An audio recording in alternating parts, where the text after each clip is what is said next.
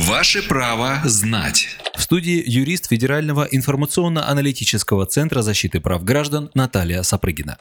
Наталья, вопрос из Московской области. Правда ли, что теперь больничные пособия будут перечислять через фонд социального страхования, а не через работодателя?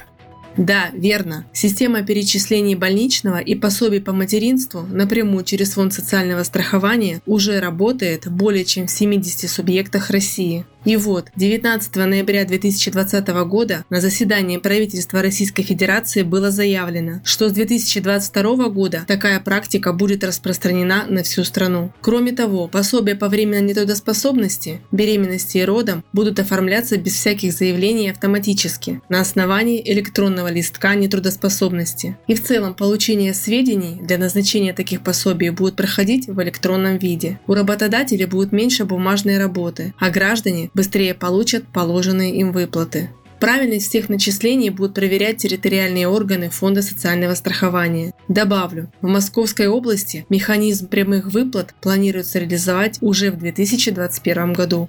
Правовую справку дала юрист Федерального информационно-аналитического центра защиты прав граждан Наталья Сапрыгина.